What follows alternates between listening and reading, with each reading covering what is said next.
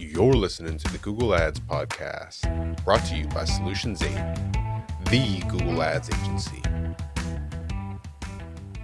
If you've been running Google Ads for 45 seconds or longer, you know that there's a philosophical war being waged on the battlefield that is brand traffic. Do I bid on my brand traffic? Now, I have been on both sides of the spectrum, oftentimes in the same day, because it's hyper dependent to your situation. So, on one side, you have people saying, I'm going to get that traffic anyway. Why on earth would I pay for it? On the other side, you have people saying it's hubris to believe that. And all I'm going to do is posit some concepts here that will allow you to make the decision for yourself based off of your own circumstances. The first puzzle piece that you should possibly think of when you're talking about brand traffic is poaching. Are other people bidding on your brand? And these aren't always competitors, by the way, they can be alternatives. If I were Greyhound Bus, I'd be bidding on all of Southwest Airlines traffic because I can get you there a whole lot cheaper than Southwest can, and Southwest people are looking for the cheapest possible form of transit. As an example, you don't necessarily have to worry about competitors, you have to worry about competitive alternatives. Is your traffic being poached from a paid ad perspective? And if it is, it probably makes a lot of sense to bid on your brand traffic because A, you're going to pay exponentially less than your competitors are.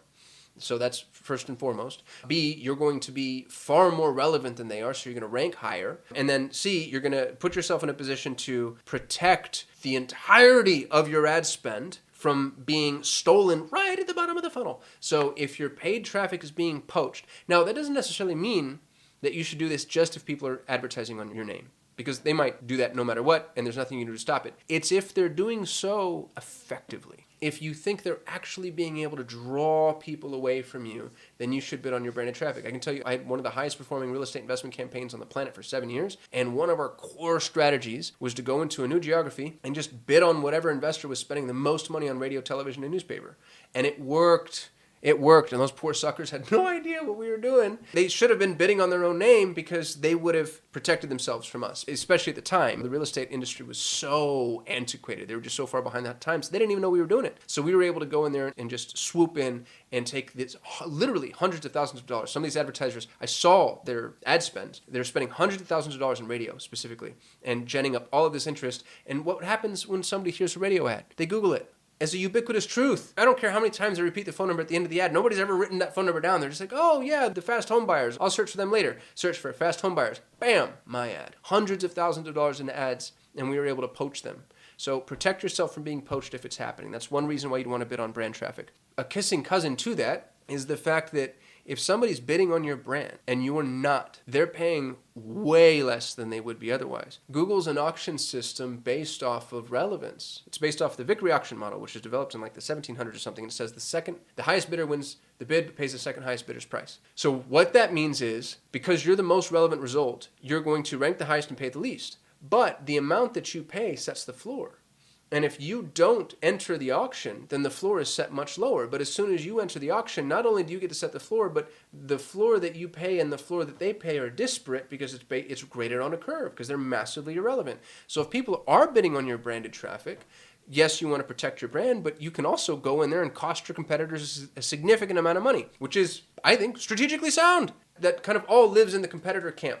Now, when you bid on your brand traffic, the other thing you're giving yourself and this is getting more and more important with every passing day. You're giving yourself visibility into what's actually working from a conversion perspective. Google has a massive attribution problem. And actually, if you ask me, it's not a problem at all. I think they can see all the attribution. I think they're not giving it to us because they're terrified of anti privacy, antitrust, anti whatever. Regardless of why, we can't see full conversion paths any longer unless we pay for the data. Bidding on your branded traffic unveils those conversion paths, and it can do so in ways that help you make educated decisions for other campaigns and campaign types, including non Google ad related campaigns, Facebook ads, for instance. If you bid on branded traffic, you'll notice that your conversion path will end with brand traffic from a paid perspective, but then you'll be able to see in some instances the referral source, especially if you're using analytics properly, capturing first data, first party data properly, etc. So bidding on branded traffic lifts the veil slightly. And again, it depends on what business you're in, how long your sales cycle is, those types of things, what kind of multi touch environment you're in. Google did a study and found it took 20 clicks to sell a candy bar, but 500 500 clicks to sell an airline ticket. So you have to ask yourself, where between Candy Bar and airline ticket is my product or service in, in terms of how many touches we're going to receive? And the more touches,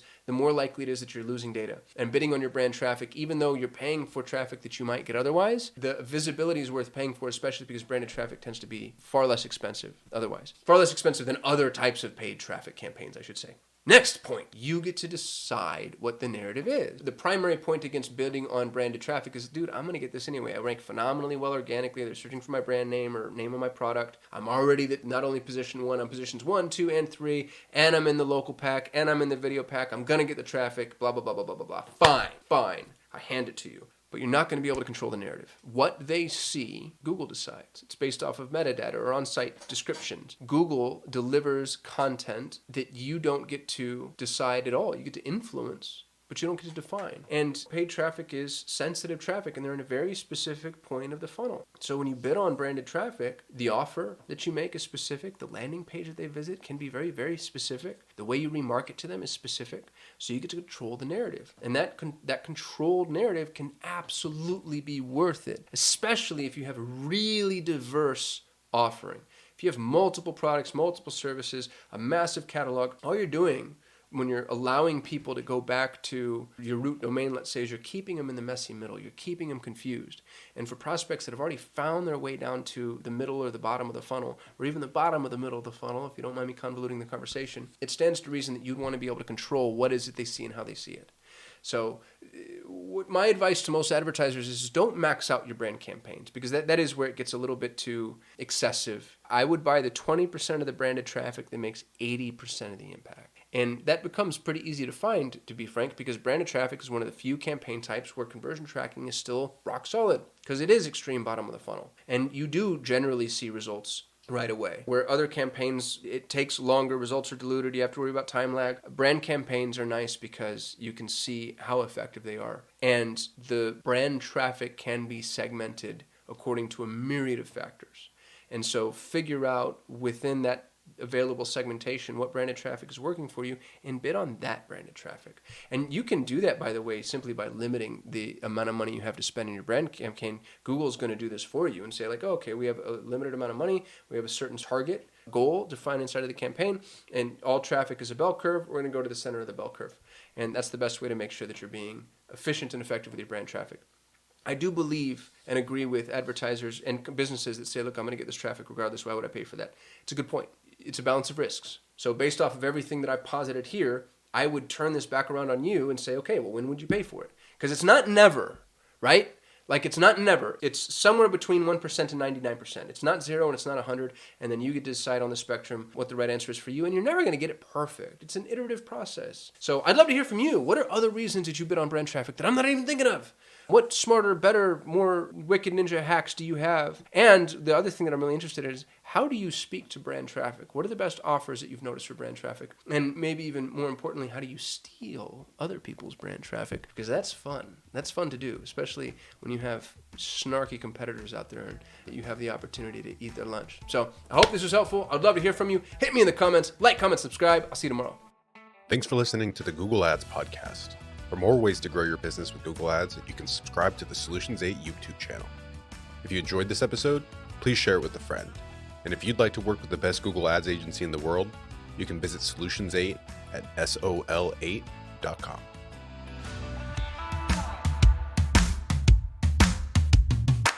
Kasim here. If you're running Google Ads, even if your campaigns are successful, my years of experience have taught me that there are almost always enormous improvement opportunities. Now, what if the best Google Ads agency in the world was willing to review your Google Ads campaigns for free and provide you with a comprehensive action plan, no cost or obligation? Notice I didn't say audit or evaluation, I said action plan. A bullet point by bullet point breakdown of exactly what needs to be done to improve your Google Ads campaigns. Yours to keep, no cost or obligation head over to sol8.com to get a free Google Ads action plan customized for your business. No strings attached. That's S O L 8.com. S O L, the number 8.com.